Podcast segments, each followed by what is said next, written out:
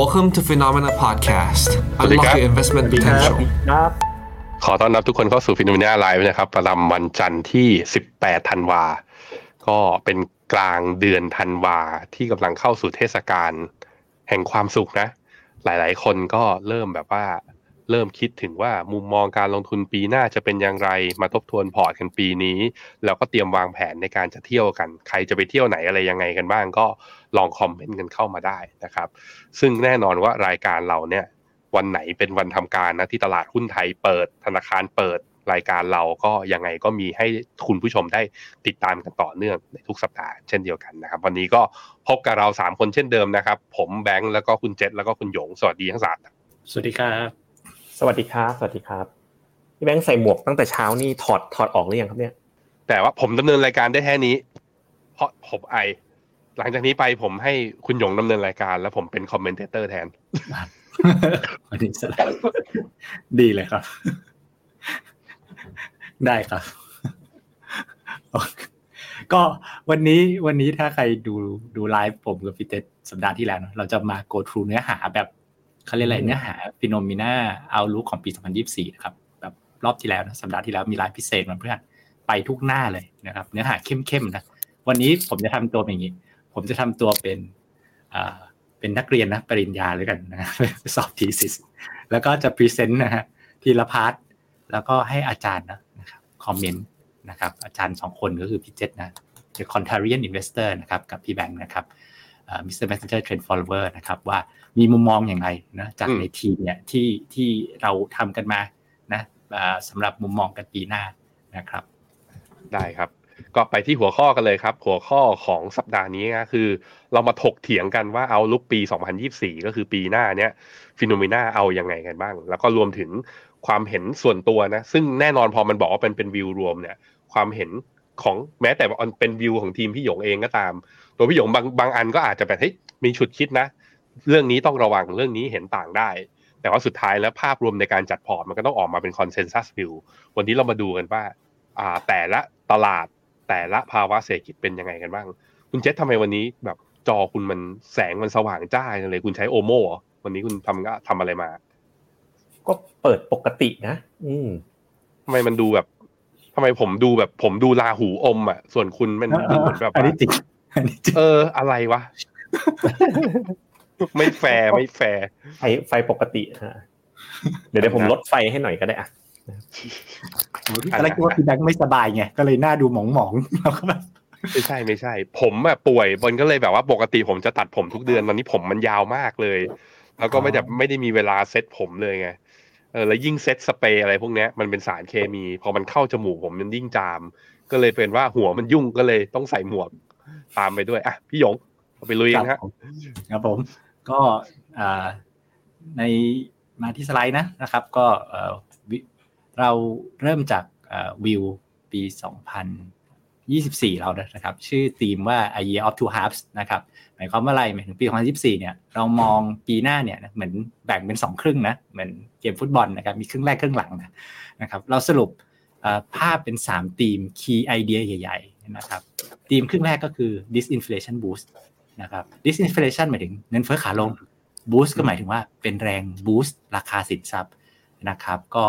เอ่อซึ่งธีมเนี้ยนะครับก็จะหมายถึงอะไรนะเงินเฟ้อขาลง ดอกเบี้ยเตรียมตัวปรับลงนะครับแล้วก็ดันราคาสินทรัพย์นะครับก็คือจริงๆคือสินทรัพย์เสี่ยงทั้งหลายเนี่ยนะครับหุ้น US เราก็จะชอบตัวแรกกาดนะหุ้นยุโรปนะครับแล้วก็ EM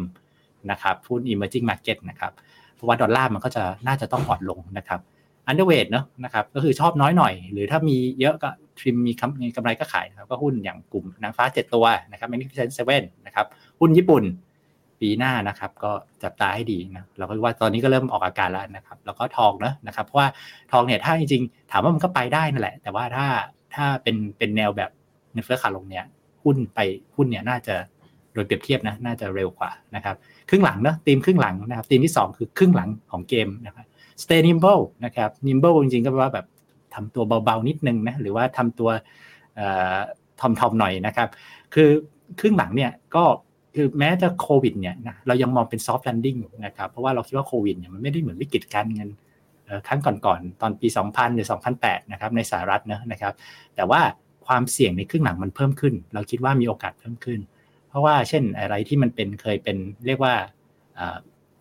ผลจากเรื่องเงิน excess saving หรืออะไรนะมันจะทยอยลดลงนะครับ แล้วก็เรื่องของนโยบายการเงินที่ในทฤษฎีเนี่ยมันก็บอกว่ามันใช้ระยะเวลาเหมือนกันกว่าจะมันจะโดนเศรษฐกิจตรงๆนะครับก็ทำให้ครึ่งหลังเนี่ยอาจจะต้องระวังนิดนึงนะกระจายพอร์ตมากขึ้น ลงทุนอะไรที่มันช่วย balance พอร์ตมากขึ้นนะครับในช่วงครึ่งหลังนะนะครับก็จะเป็นอาจจะเพิ่มทองนะครับรวมถึงลงพวกดอลลาร์ก็คือของของอันเฮชนะครับหรือพวกตราสารหนี้นะครับทีมที่3เนี่ยเป็นทีมที่ไม่เกี่ยวกับครึ่งใดครึ่งใดเลยนะครับก็คือเป็น ทีมเรื่องของครั้งนะสำคัญในทศวรรษโอกาสลงทุนนะก็คือเรื่องของเกี่ยวกับเรื่องเนื่องจากดอกเบี้ยสูงมากๆนะครับในหลายสิบปีที่ผ่านมา ก็พวกกลุ่มตราสารหนี้ให้ยิวให้ดอกเบี้ยทั้งหลายเนี่ยนะครับน่าสนใจหมดเลยนะครับโดยเฉพาะที่เป็นลักษณะของคุณภาพสูงนะครับจะเป็นหุ้นตราสารหนี้โลกนะครับหุ้นกู้คุณภาพดีนะครับหรือว่าถ้าเป็นลูกค้าแบบระดับ ultra high net worth นะก็ไปลองดูพวก private credit ดู นั่นคือภาพรวมของ ทีมปีหน้านะครับ ก็ผมไปไปไวครึ่งแรกทีมแรกก่อนนะครับ first half disinflation boost นะนะครับ ก็เป็นเรื่องของตลาดนะครับ มองเรื่องดอกเบี้ยลงนะครับ เส้นสีส้มเนี่ย ECB นะครับ ฝั่งยุโรปก็ลง ลงหมดเลยเนาะ ฝั่งสหรัฐ ฝั่งเรื่องฝั่งฝั่งโดยเฉพาะฝั่งตลาด DM นะครับ ซึ่งถามว่าดอกเบี้ยลงเนี่ย มันมาจากเรื่องอะไร ก็เพราะเงินเฟ้อมันลง นี่คือเงินเฟ้อในสหรัฐนะครับ ถ้าตัดเงินเงินเฟ้อในสหรัฐเนี่ยถ้าเอาตัวคอนะครับแล้วก็ตัดเรื่องของเงินเฟ้อที่อยู่อาศัยออกเนี่ยตอนนี้มันสองเปอร์เซ็นแล้วนะครับแล้วมันก็มีดัชนีชี้นำนะของพวกเงินเฟ้อนะครับค่าเช่าที่เป็นค่าเช่าสัญญาใหม่เนี่ยมันลงไปก่อนแล้วนะครับซึ่งค่าเช่ามันเป็นหนึ่งใน 3 ของตะกร้าเงินเฟ้อนะครับไอ้ตะกร้าเงินเฟ้อเนี่ยมันมีค่าเช่าพวกค่าที่อยู่อาศัยอยู่ แต่มันจะลงช้าในเส้นเขียวเนาะนะครับดัชนีชี้นำเนี่ยมันพาไปละเส้นดำปะปะฉะนั้นเราก็มั่นใจแล้วว่า อ้ที่ลงลงแล้วจะมากลัวเด้งกันตอนหลังเนี่ย เราคิดว่าไม่ เราคิดว่าไม่ แรงส่งขาลงของเงินเฟ้อเนี่ยมันมันแรงและยั่งยืนนะครับ อีกอันนึงที่เป็นลักษณะแรงส่งเงินเฟ้อขาลงที่เคยเกิดกับช่วงโควิดนะครับก็คือเส้นสีดำเนี่ยนะครับคือเรื่องของเรื่องของ supply chain disruption bottleneck ก็จำกันได้นะครับใน2อสปีก่อนเนี่ยปิดปิดท่าเรือโรงงานรันไม่ได้อะไรอย่างเงี้ยนะครับก็ทำให้เกิด เออเรียกว่า supply shock นะแล้วก็แล้วก็ดันเงินเฟ้อเส้นสีส้มขึ้นไป แต่ตอนนี้เรื่องพวกนี้มันมันซาลงแล้ว เส้นสีดำมันซาลง แล้วใครๆก็รู้นะแต่เส้นสีดำเนี่ยมันเป็น leading ของเงินเฟ้อเหมือนกันแปลว่าอะไรแปลว่าเขาเรียกว่าลมหนุนหลังให้เงินเฟ้อมันลงต่อเนี่ยโมเมนตัมเนี่ยมันมีตัวหนุนอยู่ มันยังไม่หมดแรงนะครับฉะนั้นเรื่องเงินเฟ้อเราก็เลยแบบว่าค่อนข้างมั่นใจมากในมุมนี้นะครับ ก็อยากเดือนล่าสุดเนาะอันนี้เงินเฟ้อ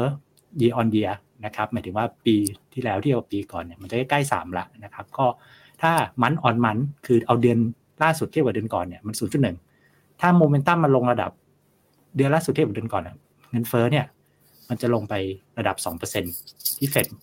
อยากได้เนี่ยนะครับในช่วงครึ่งปีหลัง ซึ่งก็ถือว่า happy เนาะนะครับแล้วก็ตอนนี้ตลาดมองกันอยู่ 2.7 ทั้งปีนะครับแล้วก็ก็คิดว่า เนี่ยมันมุมมองเนี่ยยังไงมันก็ลงนะครับแล้วดีไม่ดีก็จะได้เห็นตัวเลขใกล้ๆสองเปอร์เซ็นเนี่ยนะครับภายในปีหน้าเลยครับครับ ก็ อ่า ก่อนจะไปต่อกันเนาะหยงก็มาเราเรามาเริ่มที่ตรงจุดนี้กันก่อนนะครับ ผมผมชวนคุยแบบนี้ วันนี้เนี่ย เรายังไม่ต้องไปคุยถึงครึ่งปีหลังมากก็ได้ อืมแต่ถ้าเราอยากจะไปดูมุมมองแบบเต็มๆเนี่ย ไปได้วันพฤหัสที่แล้วนะ ผมบุคุณหยงไลฟ์ให้แบบ ทุกหน้าโดยละเอียดเลย ตอนนี้เรามาอยู่ที่ธีมของการลงทุนของของครึ่งปีแรก ใช่ไหมครับในเรื่องของเงินเฟ้อก่อนนะครับ เงินเฟ้อที่ปรับตัวลดลงแบบนี้นะอยากจะกลับไปที่มุมมองหน้าแรกของทางฟิโนเมนานิดนึงนะครับขออนุญาตจะเห็นว่าเราเนี่ยแนะนำ overweight นะหุ้นอเมริกา หุ้นยุโรป แล้วก็หุ้น emerging market สามตัวนี้นะครับ แล้วก็ มีกองทุนที่ทาง FINNOMENA แนะนำด้วยก็คือทางอเมริกาก็จะเป็นกอง AF mode เนาะตั้งแต่ต้นปีผลตอบแทนบวกไป 20%แหละ ถ้าเป็นยูโรก็เป็น SCB Euro EQ นะวันนี้เริ่มมีคนถามผมใน Discord แล้วนะว่าว่าว่าเป็นยังไงนะครับ ส่วน emerging market equity เนี่ยกองที่เราแนะนำเป็นหลักเลยเนี่ยจะหนักไปที่กองทุนหุ้นประเทศเกาหลีนะครับ แต่ทีเนี้ยเล่าให้ฟังปีหน้าเนี่ยนะครับ ก็การแนะนำการลงทุนเนาะก็มันจะมีอยู่ทั้งหมด 3 แบบ คือ 3 สไตล์นะครับ ถ้าลงทุนแบบ long term โดยใช้ MEVT call เนี่ยก็จะเป็นแคมป์ของคุณหยงนะครับ แต่ถ้าเป็น short term หน่อยเนี่ยจะเป็นคุณแบงก์กับผม คุณแบงก์เนี่ยก็จะเป็น the trend follower นะครับ ก็เป็นลักษณะง่ายๆก็คือ tactical call ปีหน้าคือคุณแบงก์เลย Mr. Messenger call ส่วน ผมนะครับก็จะเป็นระยะสั้นถึงระยะกลางเหมือนกัน ก็จะหนักไปเรื่องของการหาอะไรก็ตามที่เป็นของชาวสวนพื้นฐานน่าสนใจราคาปรับตัวลดลงแล้วเห็นโอกาสในเรื่องของการลงทุนนะครับ ก็อยากจะนะคุณแบงค์เพิ่งจะหายป่วยกลับมาไม่นานนะโอ้คนดูตอนนี้ทะลุไปจะ 500 คนแล้วนะครับช่วยกันกดไลค์หน่อยนะคุณแบงค์ยังไม่หายป่วยดีนะเป็นไวรัสอะดีโนนะครับก็บอกบอกชื่อไปเลยนะครับ แต่ใกล้จะหายแล้ว คุณแบงค์มองยังไงอะกับครึ่งปีแรก disinflation boost แล้วเวลามัน boost อย่างเงี้ย แนะนำลงทุนกองอะไรดี เสร็จแล้วมาต่อที่ผมนะเอาเป็นเราสองคนแล้วกัน เพราะว่าวิวกลางเนี่ยของ FINNOMENA ที่เป็น long term เนี่ยเราได้ระบุไว้แล้วนะนะครับ คุณแบงค์มองยังไงครับ ผมผมมองอย่างนี้ อืมผมอ่าผมยังเห็น inverted yield curve มันยังเกิดอยู่ คือ yield ตัวยาวตัวสิบปียังลงมากกว่าตัวสองปี ข้อดีของมันคือมันสะท้อนกับวิวอันนั้นแหละก็คือว่าเงินเฟ้อมันลงแน่ แต่ผมคิดว่า แล้วถ้าเฟดลดดอกเบี้ยจริงๆทั้งสองสามครั้งนะคุณเจษสมมติลดดอกเบี้ยลงมาจริงอะมันมีโอกาสเหมือนกันที่เฟดลดดอกเบี้ย แต่ยิวไม่ลงต่อหรือยิวอาจจะเด้งช่วงสั้น โอกาสเนี้ยผมคิดว่ามีความเสี่ยงที่จะเกิดขึ้น ถ้ามันมีความเสี่ยงนี้จะเกิดขึ้นมันแปลว่า ก็ต้องมาคิดแต่ว่าอะไรที่ outperform ในช่วงที่ตลาดคาดการณ์ว่าดอกเบี้ยไม่ขึ้นแล้วแล้ววิ่งแรง สิ่งเหล่านั้นอาจจะถูก take profit หรือขายทำกำไร จึงเป็นที่มาที่อย่างที่หนึ่งคือเห็นด้วยว่ากลุ่มบิ๊กเทคอะผมคิดว่าช่วงเนี้ยจนตอนนี้นะเราซื้อได้เอนจอยได้ ตอนนี้ตลาดไปคาดการว่าเฟดจะลดดอกเบี้ย ในการประชุมครั้งที่สองคือเดือนมีนา ผมคิดว่ามกรากุมภายังถือหุ้นเทคได้ พอหลังจากวันวาเลนไทน์ไปแล้วนะ ต้องเริ่มทยอยทิมขาย ขายเอามาแล้วเอาไปซื้อดอกไม้ให้คนที่เรารักในวันวาเลนไทน์หลบภัยซะ เพราะว่าจริง ๆ แล้วถ้าลองย้อนกลับไปดูปี 2021 ปี2จริง ๆ แล้วยังปี 2021อะตลาดเจอจุดกลับตัวจากขาขึ้นแล้วกลายเป็นขาลงก็คือหลังกุมภาหลังหลังวันวาเลนไทน์ด้วยเช่นเดียวกันนั้นผมคิดว่า ความเสี่ยงตอนนี้ที่ผมเห็นคือ เงินเฟ้ออาจจะไม่ลงเร็ว กว่าที่พวกเราทุกคนคิด อันนี้ความเสี่ยงอย่างที่หนึ่งความเสี่ยงอย่างที่สองคือถึงเงินเฟ้อลงเร็ว แต่ bond yield ที่ไหลลงมาเร็วเกินไป มันอาจจะไม่ลงเร็วต่อในขณะที่เงินเฟ้อลงก็ได้ ผมคิดว่าตอนนี้สองอย่างเนี้ยทำให้อะไรมีกำไรหลังกุมภาฯขายออกมาแล้วไปหาของช็อปกันตอนนั้นต่ออีกทีหนึ่งอันนี้คือความเห็นในเชิง action ของผมนะอืมผมผมชวนคุยต่ออีกนิดหนึ่งคุณแบงค์เอ่อ tactical call นะที่เรากำลังจะ rebranding เนาะเป็น Mr. Messenger call เนี่ย จริงๆได้อุ่นเครื่องนะ แล้วก็ออกวิวตัวแรกออกมาแล้ว ซึ่งผมค่อนข้างเซอร์ไพรส์มากเลย คุณนี่แหละ เป็นคน call SCB next ใช่ไหมอืมเออเล่าที่มาที่ไปให้หน่อย SCB next นะผมแชร์จอผมแล้วกันนะอืม เพราะ NAV ห้าบาทนะ ร้อยยี่สิบห้ามิลลิลิตรใช่ใช่ปริมาณครับกล่องนั่นมันแลคตาซอยโอ้ยอย่าทำให้ขำดิประมาณนี่ใครใครสงสารคุณแบงค์นะฝืนสังขารมานะ วันนี้ไลฟ์ด้วยกันไม่ได้เดี๋ยวติดเชื้อนะมาขอหนึ่งไลค์นะ วันนี้ขอปั๊มมาสักห้าร้อยไลค์แล้วกันนะเราจะทรมานคุณแบงค์ให้อยู่ถึงสามทุ่มโอ้ยจะบ้าไปเลยห้าบาท อันนี้ตัวนี้คือไอตัว SCB Next Gen เนี่ย กองแม่ที่เขาไปลงคือ ARK Next Generation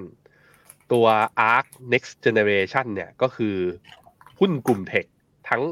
เลือกทั้งตัวใหญ่และตัวเล็กเข้าไปแต่ส่วนใหญ่ก็จะเป็นตัวเล็กนะฮะตอนนี้ top 10 มีใครบ้างก่อนนะ top 10 มีใครบ้างก่อน อันดับหนึ่งคือ Coinbase มีอยู่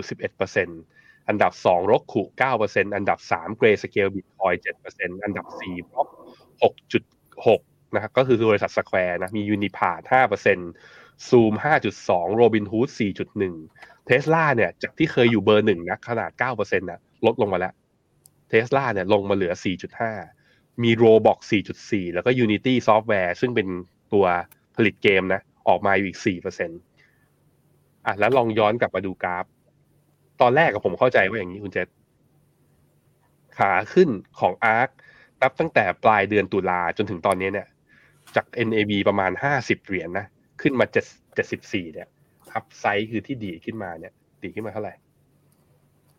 ดีขึ้นมาสี่สิบแปดเปอร์เซ็นต์ก็เลยลองไปยองย้อนดูว่า มันเป็นเพราะบิตคอยน์หรือเปล่าอะผมก็ลองลากดูบิตคอยน์ดูบิตคอยน์นับตั้งแต่สิ้นเดือนตุลามาจนถึงวันนี้ บวกขึ้นมาสิบแปดเปอร์เซ็นต์คุณเจษแปลว่าอะไร แปลว่าไอ้ที่บอกว่าเฮ้ยเพราะบิตคอยน์วิ่งไง พวกกองพวก tech อะไรพวกนี้มันเลยวิ่งตาม กลับไปดู top holding เมื่อกี้มี Coinbase กับ Grayscale Bitcoin ซึ่งเป็น exposure ของตัวไอตัวคริปโตเคอเรนซีนะ อยู่เพียงแค่ไม่ถึงยี่สิบเปอร์เซ็นต์นอกนั้นคือกลุ่ม tech ขนาดเล็ก แล้วถ้าเจาะไปดูรายตัว เราพบ pattern เดียวกันคือทำ higher high ในรอบประมาณหนึ่งปีถึงหนึ่งปีครึ่ง มันเลยเป็นที่มาที่ตัว ARK W เนี่ยสัญญาณทางเทคนิคจริง ๆ แล้วเนี่ย มันทะลุ high เดิมของเมื่อตอนกลางปี 2023 มาเนี่ยตั้งแต่ประมาณปลายเดือนตุลาปลายเดือนพฤศจิกามาแล้ว แต่ว่าทำไมเรามา call ตอนรอบนี้ เพราะว่าเรามาวัดที่ฟิโบนัชชีครับพี่เจษของรอบใหญ่เลย เพราะนี่คือมันยังไม่ confirm นะว่า ARK เป็นขาขึ้น เพราะนี่จุดสูงสุดของรอบเขาอยู่ที่เดือนพฤศจิกาปี 2021 ผมลากฟิโบนัชชีร้อยของตอนกุมภาปี 2021 นะกับจุดต่ำสุดของ ธันวาปี 2022 ปรากฏว่า ARK มันเพิ่งทะลุฟิโบนัชชี 23.6 ซึ่งมันเป็นเขาเรียกว่าในตามตำราทางทฤษฎีนะ ให้โอกาส 50%ถ้า index ขึ้นมาผ่านตัว Fibonacci retracement 23.6 เนี่ย แปลว่าขาขึ้นรอบใหม่กำลังเกิดขึ้นจริง ย้ำนะ โอกาสมันคือครึ่งครึ่งแต่ถ้าอยากได้ร้อยเปอร์เซ็นต์น่ะมันต้องผ่าน61.8 61.8มันอยู่ที่331 จะรอผ่าน confirm ร้อยเปอร์เซ็นต์มันแปลว่า เราต้องบวกอีกร้อยเปอร์เซ็นต์แล้วเราถึงค่อยไปถัว ARK เหรอเป็นผมผมไม่เอาไง ผมก็คิดถึงคนที่มี ARK อยู่ตั้งแต่ปี 2020 มี ARK อยู่ตั้งแต่ปี 2021 หรือถัวมาตลอดทางแล้วหมดกำลังใจแล้วเลิกถัวไปแล้วจะเอาคืนอะ มันเอาคืนได้สองแบบ แบบที่หนึ่งคือไปเอาคืนกับตัวอื่น แล้วลืมตัวนี้ซะเดี๋ยวมันก็ขึ้น แต่เอาคืนแบบที่สองคือสู้กับมันดิ คิดหรอว่าป้า Cathie Wood จะแบบว่าล้มหายตายจากกองทุนเขาจะย่ำแย่ ผมไม่คิดแบบนั้น ป้าต้องมีวันของป้าดิก็ป้าเขาพูดเรื่อง disinflation มาตั้งแต่ตอน inflation ยังไม่มา ป้าผู้มาก่อนกาลแต่มาก่อนไกลไปหน่อยไงเพราะนั้นมันก็เลยมันมองว่าผมคิดว่าวิวอะมันเข้าทางตรงที่ว่า inflation มัน disinflation อย่างที่ป้าเคยพูดกับเราเมื่อสองปีที่แล้ว มาจริง pattern การดีดขึ้นของ ARKW มันอยู่ตอนนี้ ไม่ได้มาแค่คริปโตเคอเรนซี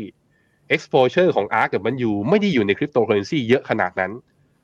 pattern ของตัว ARK เองทะลุผ่านฟิบอนัชชีห้าสิบเปอร์เซ็นมีโอกาสที่กลับมาเป็นขาขึ้น เอาแค่เท่านี้นะคุณเจษเอาแค่ดีดขึ้นมาเนี้ยขึ้นเป็นฟิโบนัชชีสามสิบแปดสามสิบแปดจุดสองผมไม่ผมไม่หวังเยอะด้วย ผมไม่หวังมันขึ้นไปครึ่งแท่งอะผมหวังขึ้นแค่เนี้ยยี่สิบเจ็ดเปอร์เซ็นถ้าเรามีถ้าเรามีถืออยู่อะ มันมีเหตุผลอะไรที่เราจะไม่ซื้อ จะไม่ถัว รอให้มันขึ้นมาแล้วก็เออมันบวกขึ้นมาแล้วนะ แล้วเราไม่ได้เอนจอยอะไรกับขาขึ้นของมัน ผมคิดว่า ไม่ควรทำไม่ควรทำเพราะฉะนั้นมันเลยเป็นที่มาที่ว่า เป็นการกวักมือเรียกใครที่มีอยู่หรือใครอยากสู้มาถัวกันเถอะครับเก็บต่อเลย private chat เลยพี่ยงอะครับ ได้ครับ แล้วพี่เจษมองไงครับ พี่เจษมอง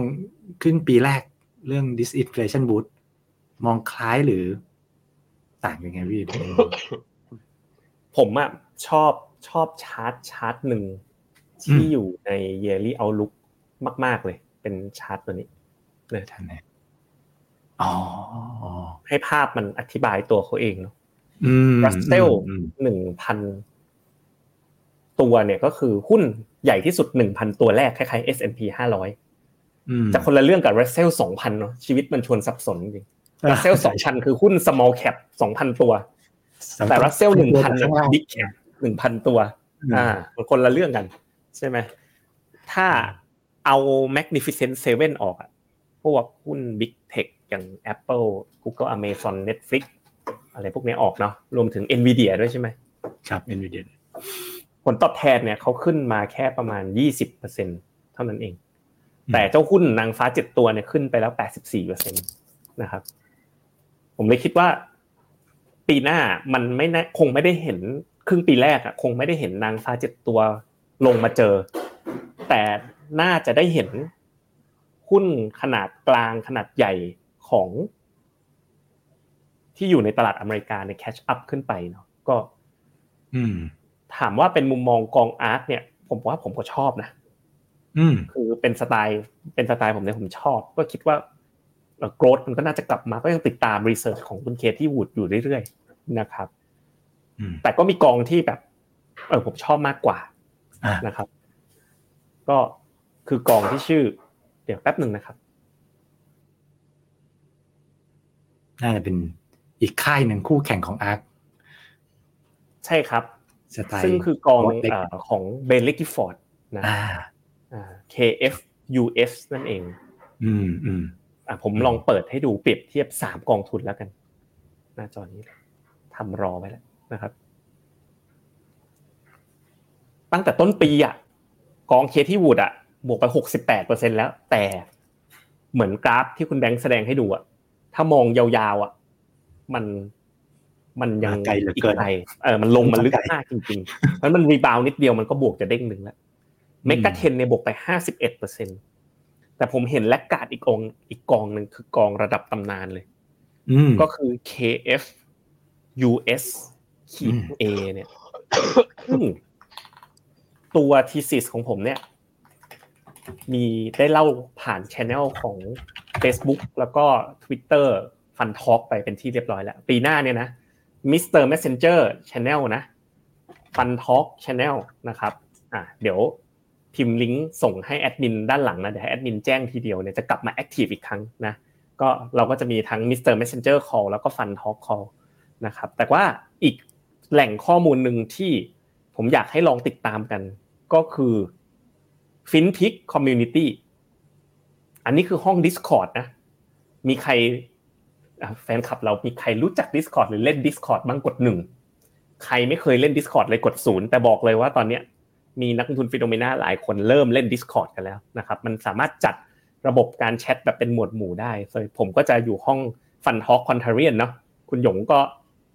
จะเป็นห้อง Definite Quantport อะแล้วก็อันนี้เป็นตัวโปรดักของตัวบริษัทหลักทรัพย์ที่ปรึกษาการลงทุน Definite เขานะครับอะผมให้ดูล่าสุดเนี่ยมุมมองที่ผมให้ไปนะนี่นะครับก็จะมีนี่เลยกองอาร์คนะครับ ก็ สิ่งที่ผมเห็นคือรูปนี้เลยนะฮะจริงๆก็จะคล้ายๆกัน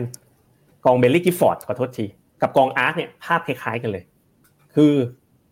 ตอนที่มันวิ่งขาขึ้นนะครับ ช่วงโควิดนะครับ ที่มัน tech rally กันสุดๆเลยนะโอ้สมัยนั้นนี่มาหมดเลยนะ จะเป็นกอง ONE-GECOM ก็มานะ KFGTECH อะไรทุกทุกกองนี่เป็น tech มาหมดเป็น wave นี้ แต่พอเจอดอกเบี้ยขาขึ้นเข้าไปเป็นไงนะ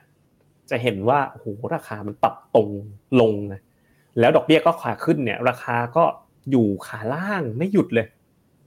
นะครับ แต่ตอนเนี้ยดอกเบี้ยมันกำลังจะเป็นไง มันกำลังจะลงนะอืมเพราะฉะนั้นเนี่ย มันมาทางไหนมันก็ไปทางนั้น เพราะฉะนั้นจะเป็นอาร์ก็ดี จะเป็นอ่าเบลเล่กิฟฟอร์ดก็ดีเนี่ยนะครับ ผมว่ามีโอกาสที่น่าสนใจ ผมอาจจะชอบอะไรที่เป็นโกรดจัดๆเลยในช่วงครึ่งปีแรก ต้นปีเปิดมานะ ตลาดก็จะแบบโดยเฉพาะมกรากุมภานะจะเป็นช่วงที่ดีมากๆ เพราะตอนนี้ตลาดคิดว่าอย่างเร็วขึ้นดอกเบี้ยเดือนมีนาใช่ไหมจุดจุดที่พี่แบงค์บอกว่าจะ disappoint อะผมว่าจะเกิดขึ้นได้ครั้งแรกคือมีนา คือเฟดอะอืม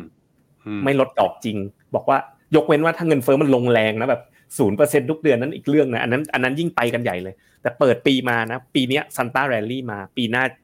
January February น่าสนใจมากก็คือ quarter หนึ่งเนี่ยน่าสนก็เลยคิดว่ากองลักษณะแบบเนี้ยน่าจะมีโอกาส rebound นะถึงตรงนี้นะ ใครนะที่อยากจะเข้ามาคุยกันเนี่ยโอ้โหใน Finpick Discord เนี่ยคือคุยกันเนี่ยคุณสรวิทย์มาถามเรื่องวัน UGG อะผมก็มีการเปรียบเทียบข้อมูลให้เนี่ยพอดึงจาก FINNOMENA fund top holding นะครับคุณเจฟฟริน ก็มีมาดีเบตกันเยอะแยะเลยนะครับ ก็สนุกดีเป็นเป็นช่องทางใหม่ของอ่าเขาเรียกว่าต้องวัยรุ่นนิดนึง แต่ว่ามันก็ใช้แล้วมันก็เหมือนไลน์อะก็จะมีห้องแบบมุมมองตลาดห้องพูดคุยนะก็มีการแบบแชร์กันมากมาย แล้วก็เดี๋ยวพี่แบงก์ก็จะมาประจำประจำการห้อง Mr. Messenger ด้วยเช่นกัน ใครอยากได้ลิงก์ฟินพิก Discord Community เนี่ยส่งอีโมจิมาหน่อยอ่าขออีโมจินิดนึง กดไลค์ให้ด้วย กดไลค์กดอ่ากดไลค์ให้ด้วยให้ด้วยนะครับอ่าถ้าคนดูวันนี้นะแตะพันนะเดี๋ยวเรารีบให้เลยอย่างยังไงก็ให้อยู่ดีแหละแหมก็แค่อ้อนขอไลค์ไปอย่างนั้นเองนะครับเพราะฉะนั้นอืมกองที่ผมเคาะไปเนี่ยเป็น KF US ขีด A ซึ่งก็คือกองนี้นะครับ แล้วก็ตอบคำถามก็คือปีนี้ขึ้นเพิ่งขึ้นมาเท่าไหร่สามสิบเปอร์เซ็นยังน้อยอยู่นะครับ แล้วก็ เทียบกับ MEGA10 ที่ขึ้นไปห้าสิบเอ็ดเปอร์เซ็นแล้วนะครับแล้วก็อันนี้เป็นกอง top pick แล้วก็จะมีคำถามที่เจอใน Discord เยอะมากเลยว่า แล้ววัน UTG อะถ้าเกิดไม่ซื้อกองนี้ล่ะ แล้วไปถัว ONE-UGG ได้ไหม ผมแนะนำถัวได้ ถ้าคิดว่าเป็นตัว KFGG ก็ถั่วได้นะครับจุดอีกจุดหนึ่งที่ผมชอบมากๆเลยคือ ผมชอบดูสัญญาณผมเป็นลูกศิษย์ลุงฉลกนะเคยเรียนหนังสือบูชาเป็นอาจารย์เลยนะครับ ก็ นี่เลยครับ ผมให้ดูตัวกองทุนเอา KFUS ก่อนกองแม่ รูปนี้เลย ดูแล้วสะใจมากนี่อันนี้เป็นสัญญาณ CDC Action Zone ของลุงฉลกนะกราฟ Time Frame Week นะครับ มองย้อนหลังตั้งแต่ปี 2020 มันตัดขึ้นตรงนี้เห็นไหมหลังจากนั้นก็แรลลี่จาก 142 ไปตัดลงตรงไหน นี่เลย ช่วงดอกเบี้ยเริ่มขึ้น330อะก็เด้งกว่าๆจริงๆ ถ้าพีคนี่คือ400นะประมาณ3เด้ง หลังจากตัดลงมานี่ก็คือดอกเบี้ยขาขึ้นเนี่ยนะครับ ตัดลงตัดลงตัดลงลงมาตัดขึ้น false signal ตรงนี้ทีหนึ่งเหมือนรอบที่แล้วเลย รอบที่แล้วก็ false signal รอบหนึ่งแล้วก็มาตัดขึ้นรอบที่สองเปี้ยงนะครับ สัญญาณเนี่ยเพิ่งบอกให้เริ่มซื้อไปมาได้ไม่กี่สัปดาห์เท่านั้นเองนะครับ อันเนี้ยน่าสนใจถ้าถ้าเรามองผ่านอาร์ค จะได้ภาพที่คล้าย ๆ กันเลยนี่ภาพคล้าย ๆ กัน แทบจะเหมือนกราฟเดียวกันเลย เพียงแต่อาร์คเนี่ย ปีเนี้ยฐานมันลงลึกกว่าไงปีนี้เลยขึ้นมาแรง แล้วก็อาร์คเนี่ยตอนนี้เชิดทำนิวไฮแล้วเบรกเบรกตรงแนวสำคัญตรงนี้ไปแล้วด้วยนะครับ ก็เลยคิดว่าเอ้ยน่าสนใจทั้งสองกองกองที่เราติดอยู่ได้เวลาในการแก้แล้วนะครับ ครับชัดเจน ผมติดอยู่อย่างหนึ่งพี่หยงพี่หยงแล้วมุมมองเรื่องกองตราสารหนี้อะเพราะว่าเงินเฟ้อลงเนี่ย เราบอกว่าเฮ้ยมันเป็นโอกาสซื้อตัวกองตราสารหนี้ใช่ไหมครับ แต่ตอนเนี้ยอย่างตอนนี้ผมดูล่าสุดบอลยูสิบปี มันอยู่ที่สามจุดเก้าณตอนนี้นะ มันลงมาเร็ว เออ มันลงมาขนาดเนี้ย แล้วมันจะลงได้อีกเหรอ แล้วเรายังจะซื้อกองทุนตราสารหนี้ได้อีกเหรอคุณหยงวิววิวของทีมเนี่ยมองกันยังไงบ้างคือพอเมื่อกี้ตอนที่ลองเปิดตีมครึ่งปีแรกเนี่ย คือยังไงเราก็มองหนุนหลังเรื่องเงินเฟ้อคือตอนเนี้ยตลาดนะตลาดยังมีความไม่เชื่อเรื่องเงินเฟ้อลงขาเดียวเท่าไหร่ ยังมีวิวแบบ เดี๋ยวมันมีเด้งเหมือนปีหนึ่งเก้าเจ็ดศูนย์นะ เดี๋ยวต้องแบบมาอะไรเงี้ยมันยังมีความเรียกอะไรความคนที่ตลาดยังยังไม่ได้ทางเดียวเป็นคอนเซนแซสแต่ฉะนั้นเราเลยค่อนข้างสตรองว่าของเราเนี่ยอาจจะว่าว่า ชัดเจนเราก็พยายามเน้นเรื่องเนี้ยเป็นเป็นธีมใหญ่ของเราในครึ่งปีแรก ซึ่งหมายความอะไรหมายความว่า ถ้ามีโอกาสเด้งของยิวก็เป็นโอกาสเหมือนอารมณ์ประมาณว่าเด้งในขาลง เด้งในขาลง แล้วก็จริงๆ ถ้าดูว่าลงมาเร็ว แต่ว่าถ้าถ้าดูว่าก่อนหน้านี้ยิวมันกองอยู่เท่าไหร่มันก็ ถือว่ามันก็ยังยังห่างไกลอยู่เหมือนกันนะครับ ก็นั่นคือมุมมุมแบบนั้นของตราสารนี้ อืม ครับผม ผมเสริมตรงตรงตรงแล็กตรงมุมหุ้นนะครับ อย่างให้ในในทีมใช่ไหมในในหน้าสไลด์ผมเนี่ยผมเราจะเขียนไว้กว้างๆว่าเราจะชอบลักษณะของแลกกาดคือที่เมื่อกี้ทั้งพี่เจษพูดเบลลี่กิฟฟอร์ดพี่แบงค์พูดอาร์คขึ้นมาอย่างเงี้ยมันก็มันคือแลกกาดทั้งหมดเลย แค่ว่าเราจะไปโกรดหรือเป็นแวลูหรืออะไรแบบเนี้ยไอ้ที่เราเลือกหมายถึงว่าวิวกลาง นะครับที่เราเลือก AF mode บอกไปเนี่ย AF mode เนี่ยโดยเปรียบเทียบนะปีนี้ก็ขึ้นมา 20%มันก็โดยเปรียบเทียบเนี่ยมันก็แลกกาด เพราะว่า AF mode เนี่ยมันเป็นเป็นเป็นเท่าไรแหละออกเป็น value ทิวนิดนึงอ่าฉะนั้นฉะนั้นผมคิดว่าจริงๆเราได้หมดเลย เราพยายามเขียนให้กว้างว่ามันเป็นแลกกาดเพลย์นะครับจะไปใครชอบสายโกดก็สายโกดก็เอาโกดตัวเล็กเล็กกลางหน่อยนะใครไปไม่ไม่แน่ใจสายโกดก็มาสาย value ก็ได้เพราะจริงๆอย่างอย่างโมดเนี่ย เขาไม่ได้บอกว่าเขาบังคับ value นะถือว่าถ้าจริงเขาก็มีถือหุ้นเทคบ้างอยู่เหมือนกัน ก็อยู่ที่ valuation ว่ามันได้หรือเปล่านะครับ ก็ประมาณนั้นครับมาทักทายผมแชร์ ผมแชร์ฟินทิก Discord ให้กับคุณผู้ชมแล้วเนาะอะผมสอนวิธีการใช้ง่าย ๆ นิดนึงนะ สนุกมากเลยผมเล่นชักจะติดแล้ว จนเล่นไปเล่นมาลืมโพสเฟซบุ๊กแล้วไปเล่นแต่ Discord อย่างเดียว คนก็มาคุยกันนะ ก็วิธีการใช้เนี่ยนะครับ เวลาเข้ามาแล้วเนี่ย คุณจะไม่เห็นเหมือนหน้าจอผมตอนนี้นะมันจะไม่เห็นหมดแบบนี้ มันจะเห็นตรงห้อง Welcomeนะครับ แล้วก็จะเห็นห้องย่อยนะครับ Welcome เนี่ยก็จะมีแบบทำความรู้จักกันก็ไปพูดคุยกันได้นะมุมมองตลาดเนี่ยก็ไปแชร์กันได้นะครับ ว่าเห็นอะไร พูดคุย อันนี้ก็มีเนี่ยมีคนมามาถามมาคุยกันเรื่อยๆนะครับ แต่ว่าถ้าอยากจะเข้าห้องแยก FundTalk Mr. Messenger DEFINIT เนี่ย DEFINIT นี่จะเป็น quant นะเป็น quant สัญญาณอ่า จะต้องเข้าไปตรงนี้เข้าห้องลับตามสไตล์คุณนะ อยู่ทางด้านซ้ายมือผมขยายให้ใหญ่ๆขึ้นนิดนึง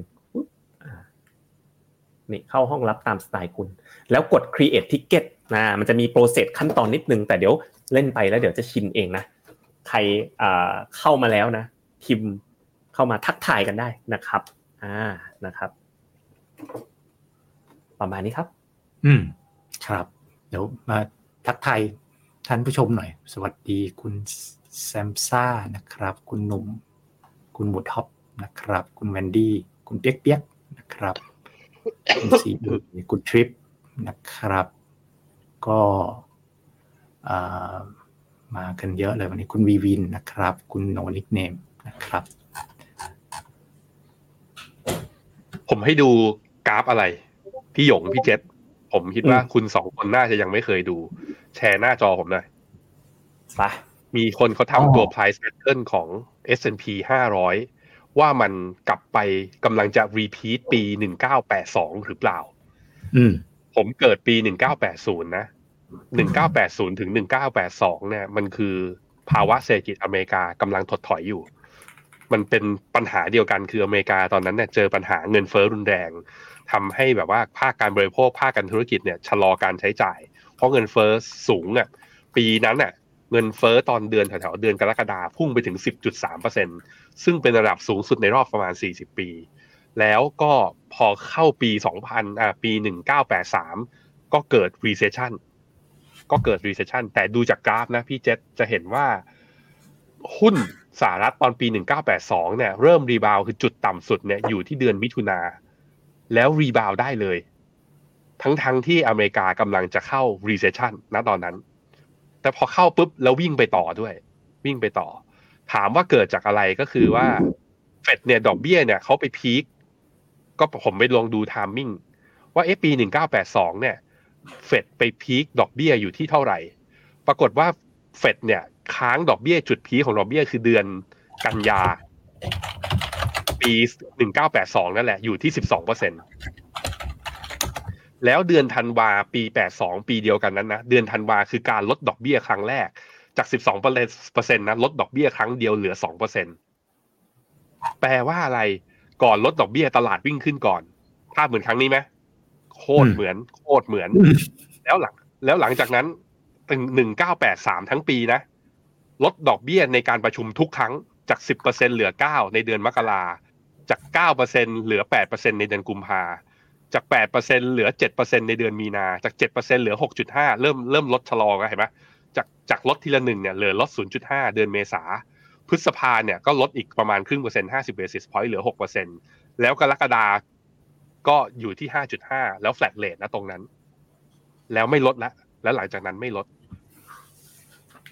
นี่ภาพเนี้ยเป็นภาพหนึ่งที่ผมคิดว่า ถ้าเป็นสายกาวนะ แล้วเชื่อว่าเฟดทำได้จริง ตลาดหุ้นอเมริกาถ้าบอกว่าเฮ้ยปีที่ผ่านมาเนี่ย วิ่งวิ่งมา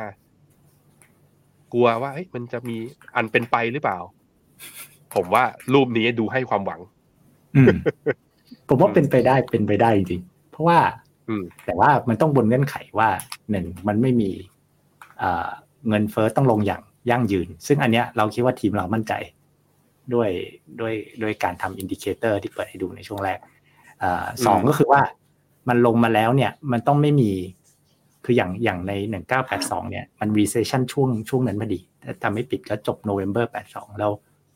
เงินเฟ้อมันลงก็คัดก็ขาเดียวก็จบ แต่ว่าสมมตินะสมมติว่า อันนี้ค่ายแคมป์ที่ยังกังวลอย่างเช่นเฮ้ยครึ่งปีหลังเดี๋ยวจะมี recession อีกละลอกหรืออะไรแบบนี้นะมันก็จะมีสองค่ายแหละว่าเงินเฟ้อไม่ลงจริงกับเดี๋ยวมี recession มาทัก ซึ่งซึ่ง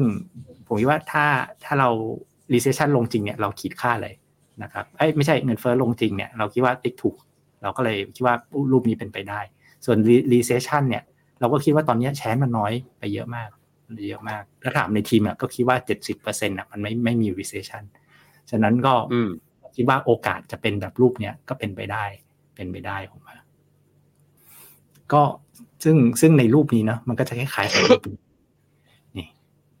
รูปนี้ที่เราทำมา อันนี้คืออะไรอันนี้คืออะไรเนี่ยคล้ายๆ กันคล้ายๆ กันก็คือเรื่องของอ๋อแต่อันนี้คือสรุปของเฉลี่ยหลายปีหน่อยของผมหลายปีเอามาซ้อนกันใช่ใช่อ่าอ่าอ่าซึ่งหนึ่งเก้า หนึ่งเก้าแปดสองนั่นนะก็เป็นหนึ่งในเส้นนี้เนาะนะครับ แล้วเนื่องจากหนึ่งเก้าแปดสองเนี่ยมันมันหลังนั้นมันเป็นหลังจากนั้นมันไม่มี recession มันก็จะเหมือนเป็นคือคือต้องต้องต้องบอกต้องบอกคุณผู้ชมอย่างนี้ก่อน ยุคของ Paul Walker เนี่ยดอกเบี้ยมันขึ้นครั้งแรกตอนปีหนึ่งเก้าแปดศูนย์ตอนผมเกิดพอดีแล้วเขาก็ลดดอกเบี้ยเร็วใช่ไหม แล้วปรากฏว่าเงินเฟอ้อไม่ไม่ลงเขาก็เลยต้องขึ้นดอกเบี้ยอีกทีหนึ่งตอนปีปลายปีหนึ่งเก้าแปดหนึ่งเข้าปีหนึ่งเก้าแปดสองมันเลยเกิดเป็นดับเบิลดิฟคืออเมริกาหุ้นขึ้นจริงนะ เงินเฟอ้อแบบเหมือนจะเอาลงจริง ปรากฏว่าเอาลงไม่จริงหุ้นก็ล่วงอีกทีหนึ่งมันเลยไม่วิ่งไป แต่หลังจากปีหนึ่งเก้าแปดสองนั่นแหละ คือมันจบจริง ๆ แล้วเขาเอาเงินเฟอ้ออยู่จริงมันก็เลยกลายเป็นขาขึ้นไป ผมคิดว่าคนแต่กลัวภาพว่าเอาเงินเฟอ้อไม่อยู่ผมคิดว่ามันมันก็มีโอกาส แต่ภาพเมื่อกี้คือฉายกาวให้ดูครับ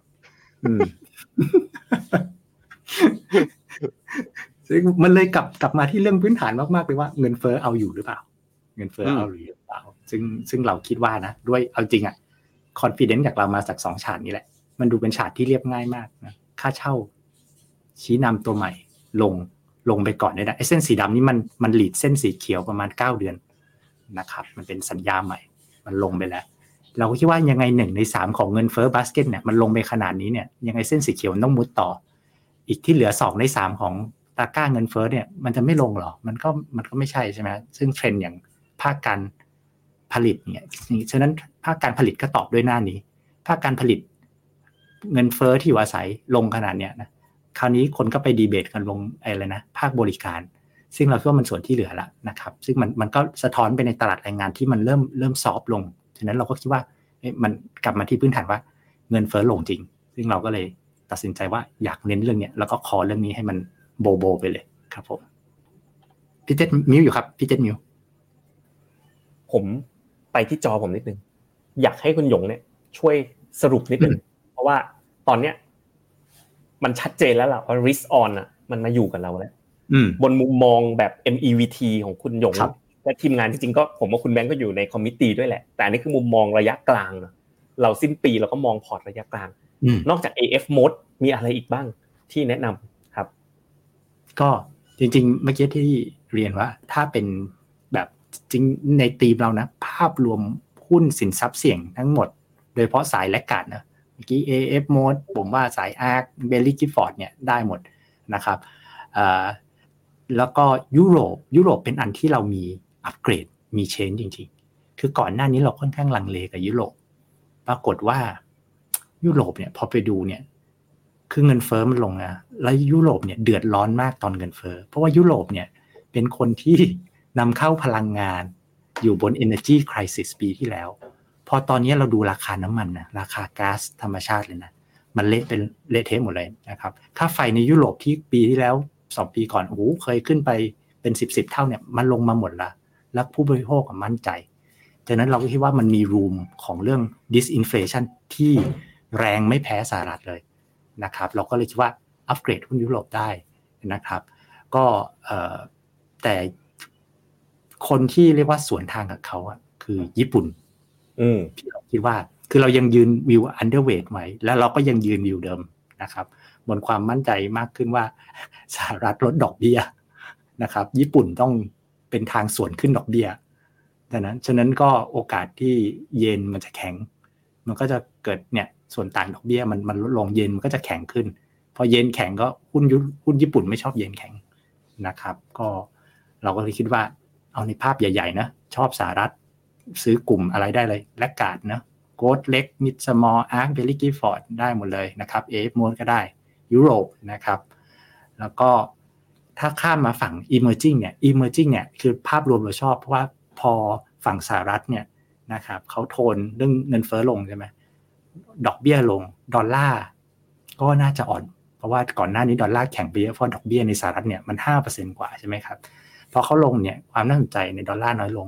พอดอลลาร์อ่อนเนี่ย EM จะแข็งมันจะกลับด้านกับญี่ปุ่นนะญี่ปุ่นน่ะไม่ชอบเงินแข็งไม่ชอบเงินตัวเองแข็งแต่ EM อะชอบเงินตัวเองแข็ง แถวบ้านเราเนี่ยถ้าถ้าค่าเงินของประเทศตัวเองอ่อนเนี่ยหุ้นไปหมดเลยเนาะจีนเวียดนามไทยเป็นเทรนด์แบบนี้หมด ฉะนั้นพอ emerging market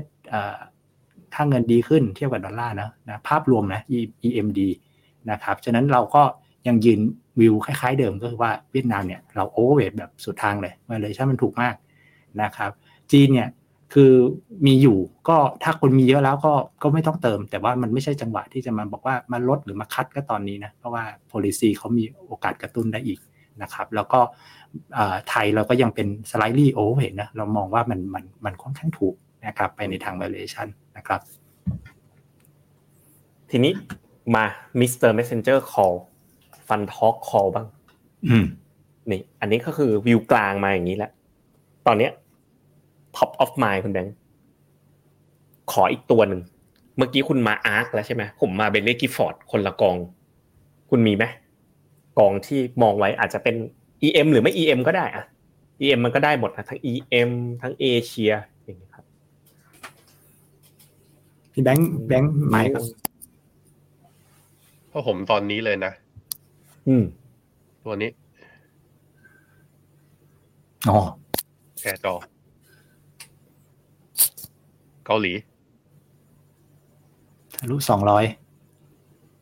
มันทะลุขึ้นมาสักพักหนึ่งแล้ว จริง ๆ แหละ buy signal เกิดในกราฟ MACD มาด้วยทรงค่อนข้างดี หุ้นเกาหลีสองตัวทำเรื่อง semiconductor ใช่ไหมใหญ่ที่สุดในตลาด แล้วผมไปดูไอตัว thematic ตัว SOX SOC Philadelphia Semiconductor ทำ all time high ไปแล้ว เรียบร้อยทะลุผ่าน high เดิมตอนปี 2022มาแล้วด้วย ถ้าได้เรื่องความแบบว่าเฮ้ยถ้าหุ้นเทคจะมา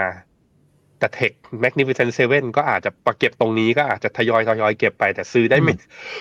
ซื้อได้ไม่หนักหรอก เพราะมันเริ่มแพงแล้วทำใจไม่ได้ ก็เนี่ย เกาหลีเนี่ยยังถูกอยู่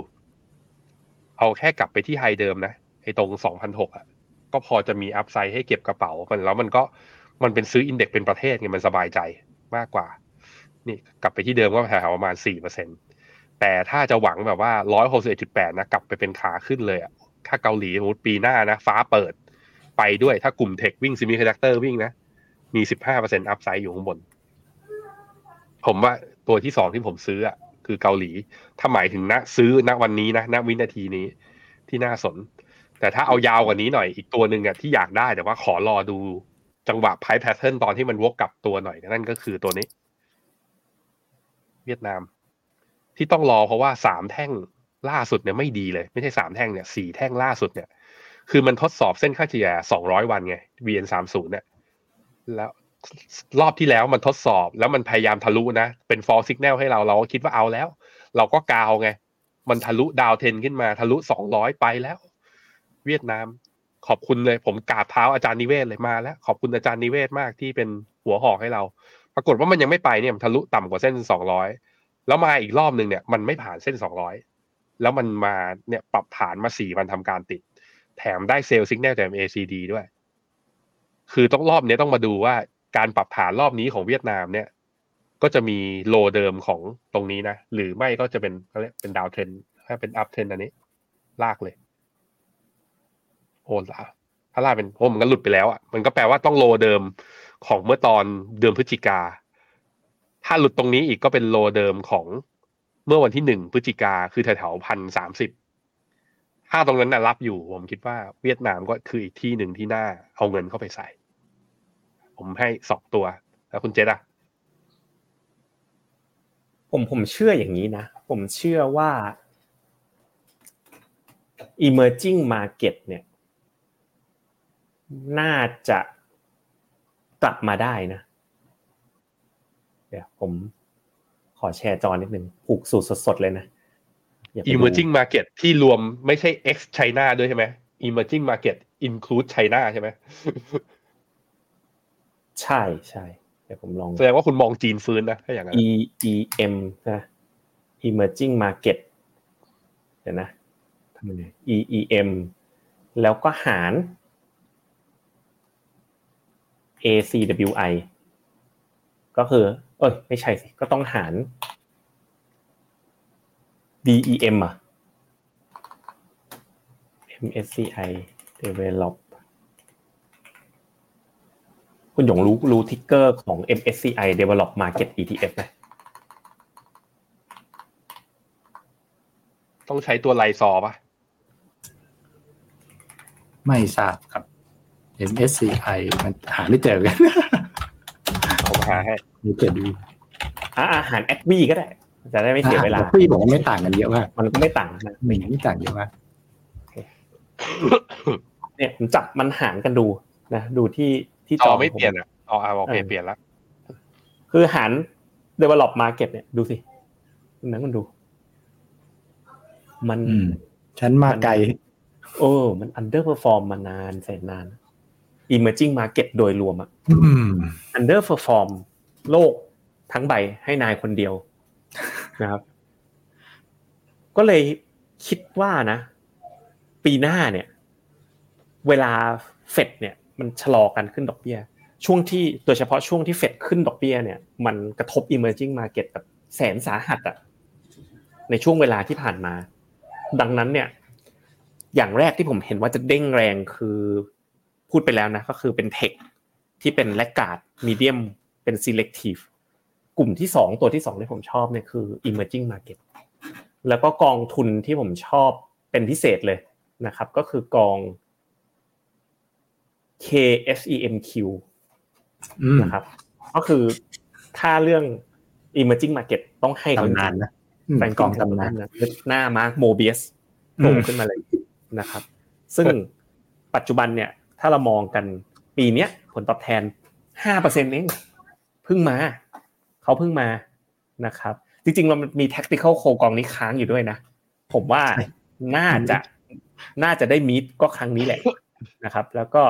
ถ้าเรากันไปดูกันที่รายละเอียดไส้ในของกองทุนเนาะ KSEMQ เนี่ยบริหารโดย Franklin Templeton นะครับก็ อย่างแรกคือเขา underweight หุ้นจีน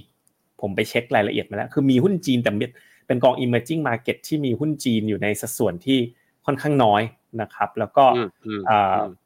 ว่าเป็นหนึ่งในแบบ legendary fund กองหนึ่งเลย price per book ratio ปัจจุบันอยู่ 1.3 เท่าอะคือถูกกว่า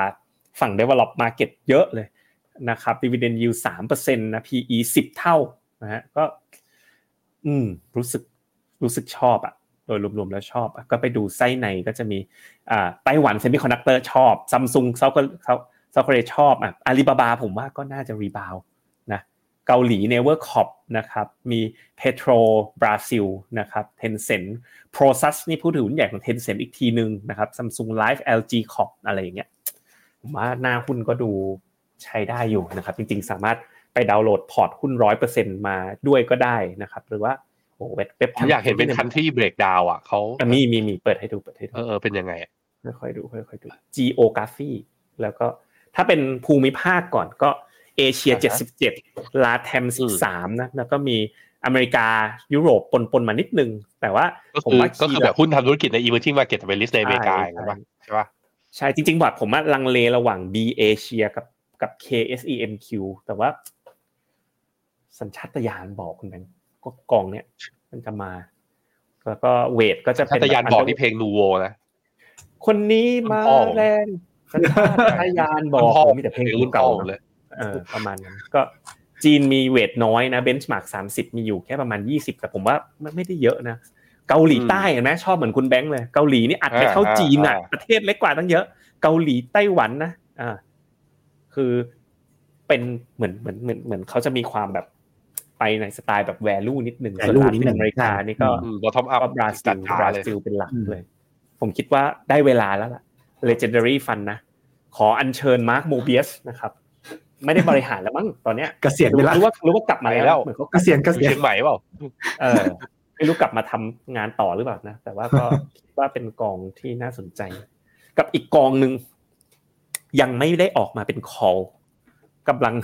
คือสุดท้าย Mr. Messenger Call Fund Talk Call ก็เหมือนเหมือนเดิมอะทีมคุณหยงก็มาร่วมกันวิเคราะห์ด้วย คือกองที่เรา call ขายไปเมื่อต้นปีกำลังศึกษากันอย่างแบบว่าจริงจังเลย ก็คือตัวเกี่ยวกับตีมรถไฟฟ้านั่นแหละ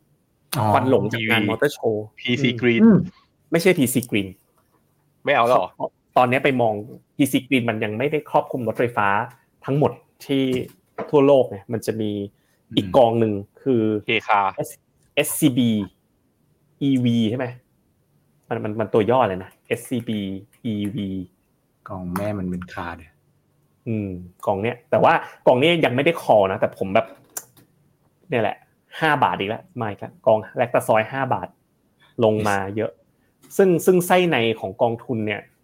จะไปลงในคารแชร์ Electric Vehicle and Future Mobility ETF นะอย่าแซวผมนะว่าครั้งที่แล้ว PC Green ขาดทุนนะก็ก็ขาดทุนจริง ๆ แต่ว่าคัดไปตั้งแต่ต้นปีแล้ว ก็บอกทุกคนว่าคัดนะ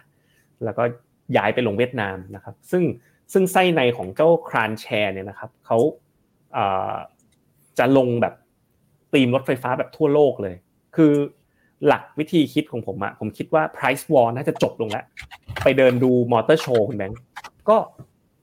นี่ไส้ในก่อน Tesla APTIV คือมีทั้งอเมริกา มีทั้งจีนนะ มีหุ้นอะไรที่เกี่ยวกับรถไฟฟ้ามามาหมดเลยนะครับ แล้วมันจะไม่เหมือน PC Green ที่จะเป็นเขาเรียกว่าเป็น renewable energy นะ ชื่อตีเป็น clean energy แต่กองนี้คือตีมอะชื่อกองอะตีมมันคือรถไฟฟ้าเพียวๆเลย ผมคิดว่าปีนี้ ที่หุ้นรถไฟฟ้ามันลงแรงไม่ดู performance นซ์นะนะครับ มันหลักๆ เนี่ย year to date ปีนี้นะ year to date ลบกองนี้ลดไป 12%สามเดือนลดไป 17 แต่หนึ่งเดือนเริ่มรีบาวมันลงมาเพราะสงครามราคา ถ้าสงครามราคาเริ่มเซตเทิลแล้วปริมาณ adoption อะ คือแม้กระทั่งตัวผมเองอะ คุณแบงค์คุณบอกผมนะว่า ผมบอกว่าผมกะจะไปซื้อสันดาบมือสองราคาตกหนักมาก ผมเป็นพวกสายสวนใช่ไหม คุณแบงค์บอก ไม่รู้จะพูดยังไงอะ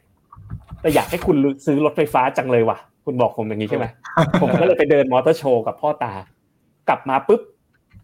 มันจบแล้วอะมันจบแล้วนายก็คือ EV แน่นอน แน่นอน แน่นอนจำได้ไหมคุณหยงตอนที่เราไลฟ์กันแล้วแล้วเราก็คุย ผมก็เล่า logic ว่า ผมจะไปสันดาปอ่า แบบโอ้โหบางตัวคันออกใหม่สามสี่ล้าน ตอนนี้เหลือล้านต้นๆอะไรเงี้ยแบบ รู้สึกว่าแบบมันต้องซื้อแล้วอะไรเงี้ย แต่พอไป Motor Show ปุ๊บผมเปลี่ยนใจอะแล้วผมเชื่อว่าแบบจากนี้ไปคนอื่นก็จะเปลี่ยนใจ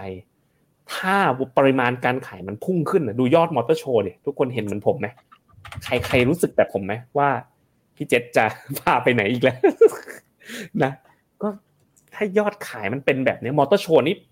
รวมกันรถไฟฟ้าทั้งหมดนี่มันสูสีกับรถสันดาปไปแล้วนะแล้ว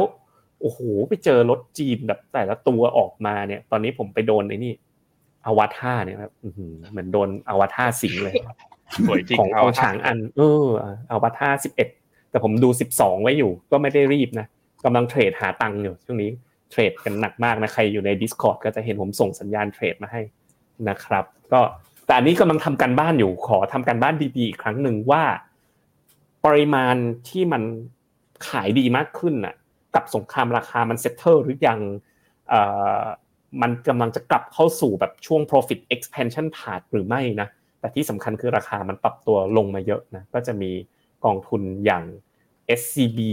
EV เนี่ยแหละเป็นหนึ่งในกองที่ผมไล่ดูอยู่ แต่พอเปิดเข้าไปข้างในนะคุณหยงมันมีแบบยี่ห้อ traditional car ปนอยู่ด้วยระดับหนึ่งเหมือนกันนะก็ก็เลยอยู่ในช่วงศึกษาอยู่ แต่ใครจะ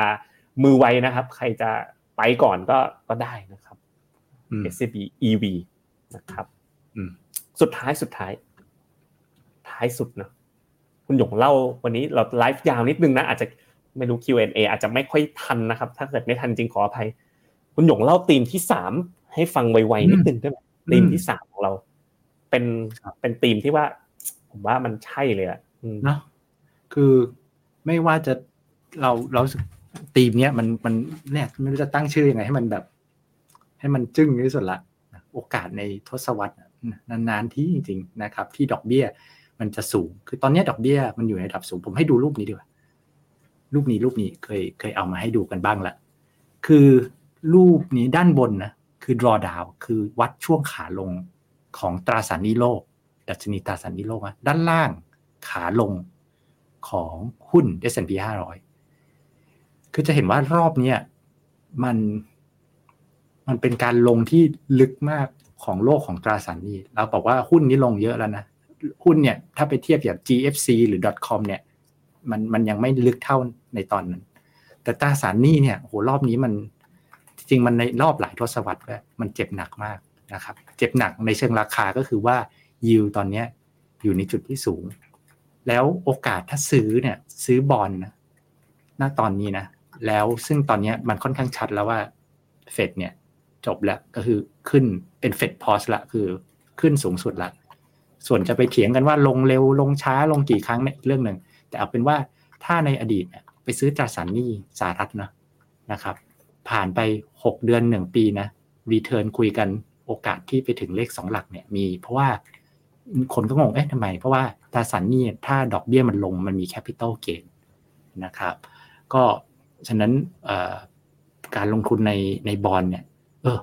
โดยเฉพาะใน bond ต่างประเทศนะ ผมว่าเพราะว่าบอลถ้าเป็นกองทุนตราสารหนี้ในบ้านเราเนี่ยมัน duration มันค่อนข้างสั้น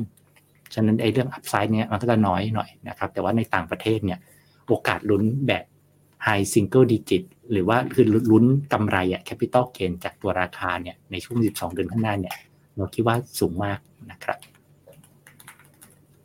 คุณแบงค์มีไหม คือ ปีหน้าเราวิวบอกว่ามันมีครึ่งปีแรกกับครึ่งปีหลัง เราอะคุยกันไปแล้วว่าหุ้นคุณชอบอะไรนะผมชอบอะไรผมกำลังพิมพ์สรุปให้อยู่นะ อืม แต่ทีนี้ถ้าตราสารหนี้อะมันได้ทั้งปีเลยซื้อได้ตั้งแต่ต้นปีเลยแบบว่า มีเงินฝงเงินฝากโกยเข้ามาเลย คุณอะมีกองหรืออะไรในใจที่แนะนํำไหมสำหรับตราสารหนี้เป็นกองไหนเป็นพิเศษไหมไปรอซื้อหุ้นตู้เป็นไอ้หุ้นกู้เป็นตัวตัวสี่เปอร์เซ็นต์ห้าเปอร์เซ็นต์ได้เหมือนกันอ่าเช่นอ่า ให้มันเป็นเงินออมไปเลยสตาร์ทอย่างนี้มออ่า All อย่างเช่นส Inspire ตาร์ JKN วันออลใช่ถุย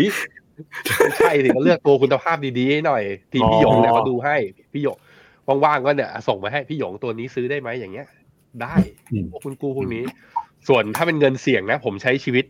เหมือนฟาสแอนด์ฟูเรียส่วนใช้ชีวิตทีละควอเตอร์ไมล์ผมใช้ชีวิตใช้ชีวิตเทรดเหมือนคุณอะมัน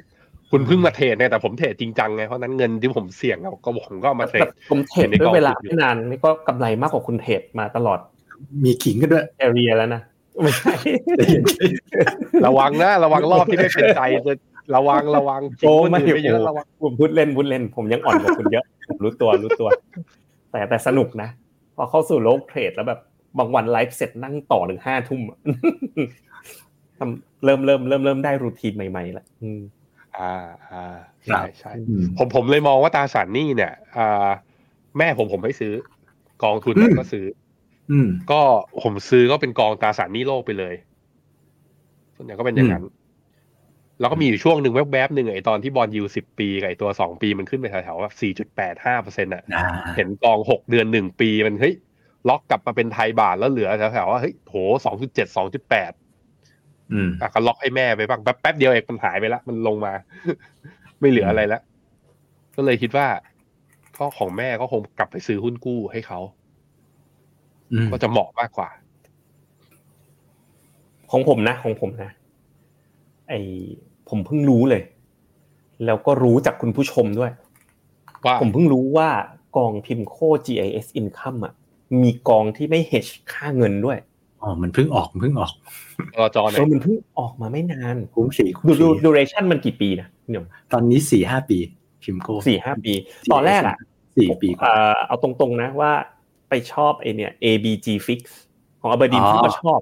แต่ว่าพอไปดู duration นะมันแค่หนึ่งปีปีอ่าปีผมเดียวว่าอยากได้แบบ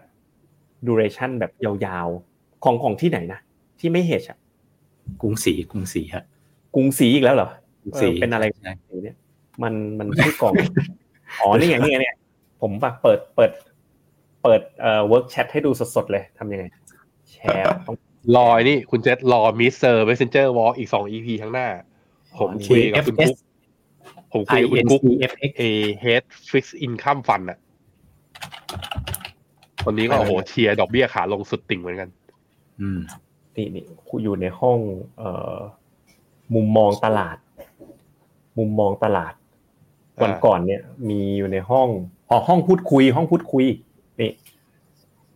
ได้มาจากใน Discord นี่แหละ มีคนทักผมมา อืม เดี๋ยวนะ โอ้คุยกันจังเลย ชวนคุยกันจัง นี่นี่นี่นี่คุณ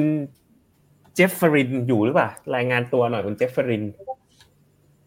KF SINC FX ขีด A น่าสนใจไหมครับ เป็นกองตราสารหนี้ต่างประเทศเหมือนจะเป็นกองแม่เดียวกับยูจิสแต่กองไม่ป้องกันความเสี่ยง คือวันเนี้ยดอกเบี้ยบาทมันสองใช่ไหมดอกเบี้ยคิวอเมริกาตัวสั้นมันเวลาป้องกันความเสี่ยงมันประมาณห้าต้นจงต้นทุนการเฮดจิ้งอะมันประมาณสามเปอร์เซ็นมันทำใจไม่ลงอะ ถึงถึงแม้ว่าเออถ้าสมมติปีหน้าเฟดลดดอกเบี้ย ดอกบ้าดอกเบี้ย แล้วมันบาทอาจจะแข็ง แต่ก็ส่วนต่างดอกเบี้ยขนาดเนี้ยแล้วมันเฟดผมไม่คิดว่าจะลดดอกเบี้ยง่ายๆอะต้นทุนการเฮดสามเปอร์เซ็นต์อะผมคิดว่าแบบ duration ห้าปีนะ ปีหน้า UGIS น่าจะมี return สักสิบเปอร์เซ็นต์แล้วมันจะหักสามเนี่ย มันเหมือนโดนหักค่าหัวคิวอะไม่รู้คิดเหมือนผมไหมโอเคขอบคุณคุณเจฟฟลินนะอะผมอยาก รู้ความเห็นนะว่าระหว่าง KF SINC FX ขีด A เนี่ยนะอุ้ยคุณเจฟฟลินทักทักสดเลยอะเดี๋ยวนะอุ้ยเดี๋ยวนะเห็นเด้งก็ป่ะอุ้ย โอ้หวัดดีครับคุณเจฟฟลินนี่นี่นี่คุยกันมาสดๆเลยในห้องพูดคุย อ่า นี่ทักทักกันสดเลย ก็คือแบบเออผมเพิ่งรู้จริง ๆ คุณเปิดคุณเบิกเนตผมเลยอะก็คือ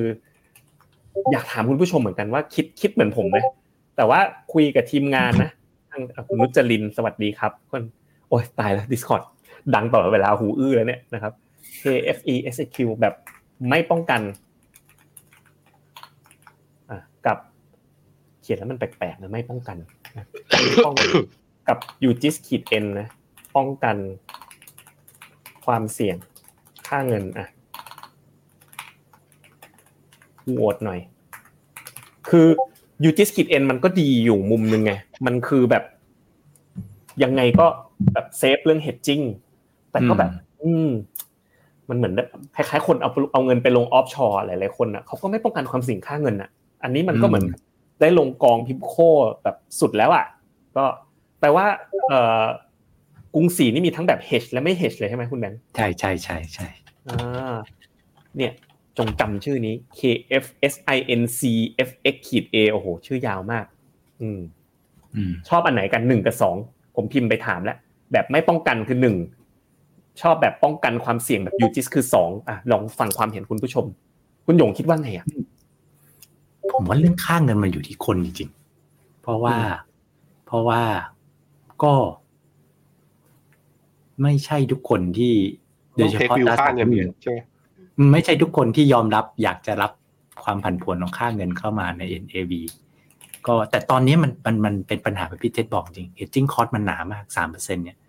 แล้วมันก็เลยบลจก็เลยพยายามหา solution นะก็เปิด unhedge บ้าง เปิด dynamic hedge บ้าง ABGFIX ก็ก็เป็นหนึ่งในนั้นนะครับ แล้วก็มีเนี่ยเดี๋ยวจะมีของมีค่ายล่าสุดก็มีค่าย BCAP BCAP USL แต่นั้นเป็น short liquidity นะครับอันเอชตัวสั้นเนาะมันต้องสั้นตัวสั้นชอบแบบตัวเลยที่เปิดมาเป็นตัวสั้นครับเนี่ยเนี่ยไปดูไปดูกัน KF SNC นะเปิดมา เปิดมาสองสามเดือนนะเพิ่งเปิดเนี่ยเนี่ย NAV ไปได้บวกสองสองสามเปอร์เซ็นต์แล้วอืมแล้วก็สุดท้ายนะดอกเบี้ย asset size เป็น asset size เป็นยังไงอะพี่พี่เจษเปิดดูมูลค่าสักล้านร้อยกว่าล้านเอง ผู้มาก่อนการเพิ่งเริ่มมาเรามาบิวกันเรามาบิวกัน อืม อ่านอ่านว่าไงนะ KF Sync FX ขีด A ตัวที่ตัวที่แบบที่เฮชมันจะมันจะมันจะชื่อเดียวกันอะไม่มีไม่มี FX แค่นั้นเองอ๋อ KF Sync FX ขีด A กองแม่พิมโค GIS Income เหมือนกัน แล้ว ไม่ป้องกัน อืมนะครับ ไปครับผม นี่ มีคุณสันเพชรวดหนึ่งมา ไม่ป้องกันนี่อะเราไป go to คำถามคำตอบเร็วๆหน่อย วันนี้ผมยาวกว่าปกตินิดนึงก็คือ เดี๋ยวสัปดาห์หน้าผม ไม่สามารถมารวม join live ได้ยังไม่แน่ใจว่าจันทร์หน้าจะมี FINNOMENA Live หรือเปล่าวันคริสต์มาส เต็มๆเลยยี่สิบห้ามกราคมแต่ว่าผมติดจริง ๆนะครับ ก็วันนี้ก็เลยแบบอยากจะมาแบบส่งท้ายนะครับ แล้วก็มาอวยพรคริสต์มาสแล้วก็ปีใหม่ล่วงหน้ากับคุณผู้ชมเลยแต่คุณแบงค์เนี่ยยังเจอกันอีกหลายวันเลยได้ได้ greeting กันอีกหลายวันเลยอะเรามาลองไล่ดูนิดนึงคุณหยง คุณหยงวันนี้ ภาคเลยจะให้ตอบคำถามไหนนะครับ อืมครับ คุณ คุณ นี่ถามพี่เจษเดี๋ยวคุณแซมซ่าถามพี่เจษ KG income KG infa บวกแล้วสองถัวอีกดีไหมครับ พี่เจษอ่าขอถามพี่เจษมามันมันมันก็ไปได้นะ เพราะว่ามันในตีมดอกเบี้ยขาลงแต่ว่ามันไม่ซิ่งเลยอะอืมส่วนกองที่เราแนะนำคืออะไรนะ ผมพิมพ์เข้าไปในให้ให้ในคอมเมนต์แล้วเนาะของผมก็ถ้าเป็นเสียงสูงเนี่ย ที่เคาะแล้วนะว่าชอบก็คือ หุ้น US ของ b e l l g i f o r d KFUS กองหนึ่งแล้วก็ตัว emerging market KSEMQ นะ พิมพ์รายละเอียดชื่อกองทิกเกอร์เนี่ยแปะไว้ให้แล้วนะครับ ถ้าของคุณแบงก์ก็สองกองเหมือนกัน ก็คือตัว SCB Next แล้วก็ SCB KQTG คุณเป็นอะไรกับ SCB เนี่ย ปีนี้นะครับ ครับผมส่วนถ้าเป็นตาสันนี่เนี่ย ผมได้น้องใหม่มาแล้ว สุดเลิฟ KF S Inc FX ชื่อจำยาก Smart Income FX ครับ คุณธารามจิต ติดต่อหาทีมเพิ่มหรือลดพอร์ตทางไหนถ้าเป็นเบอร์กลางนะถ้าถ้าจำ IA ไม่ได้ก็เบอร์กลางศูนย์สองศูนย์สองหกห้าหนึ่งศูนย์ศูนย์อันนี้ช่องทางแรก ช่องทางที่สองใช้แชทผ่านทาง Facebook นี่แหละ พิมพ์แท็กทักเข้ามา ช่องทางที่สามใช้ไลน์ไลน์เนี่ยจะเป็นจุดทำการชื่อแอด FINNOMENA แล้วเติมคำว่าพอร์ตไปข้างหลังครับ ครับ ส่วนส่วน Discord นี่ไม่ไม่ไม่คุยเรื่องพวกนี้นะ Discord นี่คือแบบทั้งสายเทรดสั้นเทรดยาว มุมมองนะเป็น communityี้เออแอบเป็นหลักเทรดไม่ได้อะไรอย่างเงี้ยไม่ต้องเอามาพิมพ์ในนี้พิมพ์ใน Discord ไม่มีนะครับนี่คุณคุณวันดี้ถามว่า LTF ถือครบปีหกเจ็ด ชิปมากองต่างประเทศดีไหมอ่าพี่เจษพี่แบงค์เมื่อกี้ให้ไปแล้วเนาะผมว่ารอ rebound รอ rebound ผมก็รอ rebound อยู่หุ้นไทยใช่ไหมหมายถึงรอหุ้นไทยรีบาวนะใช่ใช่ใช่ใช่ตอนนี้ก็ลึกไปนิดหนึ่งครับอืมครับ มี คิดว่าทองคำทองคำปีหน้าสี่หมื่นบาทไหมครับ มองไงพี่นี่นี่ผมคิดว่านี่เลยผมคิดว่าจบขาขึ้นไปแล้วครับสำหรับทอง อืมวิวพี่แบงค์ชัดเจนถ้าตามมอร์นิ่งบีครับผมอันนี้ผมใช้เงินแก้ปัญหาไปดูจอผมนี่ใช่เงินแก้มันนะจอผมหายนี่นี่ผมอัปเกรดแพ็กเกจของ Trading View แล้วว่าตอนตอนนี้เป็น Black Friday ใช่ไหมอ่าแล้วใช้ feature อันนี้จ่ายต้องเป็นฟังก์ชันแบบปีหนึ่งจ่ายเป็นหมื่นอะอืม e l i o t Wave Absolute ฟังก์ชันนี้เขาเขียน description ไม่ต้องง้อพี่แบงก์ก็นับ wave เองได้เพ ราะเรานับให้คุณอัตโนมัตินี่นี่เดี๋ยวผมจะไปแชร์ใน Discord เหมือนกัน ให้มีเวลาก่อนนี่แรงจะหมดแล้วเฮ้ยถ้าถ้าดูอย่างเงี้ยมันบอกเวฟห้านะพี่เจษเห็นไหมมันเวฟห้าจบแล้ว แล้วก็ตัวที่ลงมาเนี่ยเป็นเวฟ A เตรียมแล้วขึ้ก็นบีขึ้นขึ้น B B หกสิบจุดแปดมันเท่าไหร่ตัวตัวมันเลขมันเล็กอะผมไม่เห็น มันมันสองให้พันเท่าไหร่แปดสิบสองพันแปดสิบแล้วก็ถ้าอ่าถ้าเกิดที่ห้าสิบ retracement ก็ สองพันห้าสิบเก้าอืมทีเนี้ยอืมผมก็ไปต่อ ถ้าไม่อยากง้อ Mr. Messenger แล้วอยากนับ wave เองเราสามารถถาม Bard ได้ นี่ ผมก็บอกว่า ผมก็สอน Bard ว่า ตั้งแต่นี้ ฉันขอให้นายเป็นนี่นี่ผมเริ่มอย่างนี้ from now on please act as market technical analysis expert so I don't need to ง้อคุณแบงค์นะเขาบอกโอเค ฉันเข้าใจแล้ว ฉันจะเปลี่ยนเกียร์เป็น market technical expert นะ เดี๋ยวนี้ผมเป็นนักใส่พร้อมแล้วนะ จะกลายเออเดี๋ยวเออไปผมจะถามเรื่อง e l i t wave counting เออมันก็ใส่มาเต็มเลยปุ๊บแล้วอันเนี้ยมัน embed ไอตัวนี้เข้าไปใหม่แล้วไอไอตัว AI ตัวใหม่มันชื่ออะไรนะ ที่ของ DeepMind อะล่าสุดตัวเนี้ยมันมัน embed เข้าไปแล้ว ชื่อไอ้นี่อ่าจำชื่อไม่ได้ช่างมัน ไอตัว AI ล่าสุดเอ้ยนึกชื่อไม่ออกของ DeepMind ของ Google ทีนี้ เออ ผมส่งรูปไอ้รูปเมื่อตะกี้ส่งส่งรูปให้ให้มันอ่านเลยเห็นไหมรูปเทคนิคจาก Trading View เฮ้ยมันอ่านออกด้วย พอถามเสร็จปุ๊บเนี่ย อ่าเขาก็บอกว่า เนี่ย เรากำลังอยู่ในเวฟ B ผมก็ถามต่อว่า แล้วมันเป็นไปได้สูงไหม ว่าเวฟ B เนี่ยมันจะโอเวอร์แล้วเขาก็บอกว่าเอ้ยมันก็มีความเป็นไปได้ระดับหนึ่งเหมือนกันที่เวฟ B กำลังจะโอเวอร์สรุปก็คือเมื่อเมื่อดูไปที่ราคาทองคำเนี่ยนะก็ เราก็กำลังอยู่ที่ wave B ก็ต้องระวังนิดนึงอะถ้าจะเทรดก็ต้องแบบมันไม่น่าจะ overlap wave ห้าใช่ไหมคุณแบงค์ wave B มันไม่ควรสูงกว่าใช่ มันไม่ควรสูงกว่า wave ห้าเพราะาะว่ามันเป็น corrective wave ถาม Bard ก็ได้ เขาเตือนแล้วเขาบอกกันมาแล้วนะฮะก็ wave B เพราะฉะนั้นก็เป็นขาลงแต่แล้วเวฟ B จบยังคุณแบงค์สุดท้ายก็ถามคุณแบงค์อยู่สิมันอยู่ที่ว่าเป็น corrective wave หรือว่าจะเป็นไอ้เป็นเป็นเป็น complex wave แบบ A อะไรเรียก A B C X A B C ถ้าอย่างเงี้ยจะอีกยาวจะเป็น sideway ออกข้าง แต่ถ้าสมมติว่าเป็น C หางยาวเลยแบบคล้ายๆ crisis อะเหมือนเวลาหุ้นมันเกิดวิกฤตอะไอ้แบบนั้นอะคือต้องไม่ผ่าน 61.8 แล้วดิ่งลง แล้วไปวัดขึ้นฟิโบนัชชีของจุด wave ห้ากับ A อะเป็นแล้วดูว่าร้อยหกสิบแปดลงได้ลึกขนาดไหน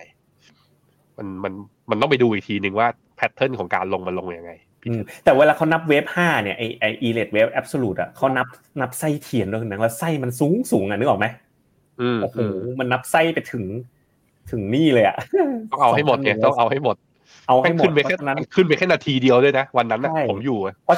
เพราะฉะนั้นถ้าตอนนี้ wave B อะ wave B มันจะกินเวลาแค่สี่วันมันก็สั้นไปป่ะคุณแบงค์หรือเป็นไปได้ ไม่ไม่เวฟบีสองวันแล้วจบ ถ้ามันยังไม่จบอะที่ที่ห้าสิบเปอร์เซ็นคือสองพันห้าเก้าแล้วก็ที่หกเอ็ดจุดแปดคือสองพันแปดสิบผมเลยห่อทองทิ้งไว้หน่อยนึงแค่ระดับความเสี่ยงที่ที่เรารับได้ คิดอย่างนี้ถูกไหม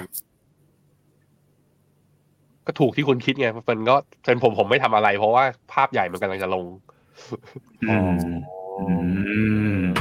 แต่แต่แต่ถ้าคุณมอนิเตอร์เนี่ยคุณดูเป็นกราฟสิบห้านาทีกราฟชั่วโมงหนึ่ง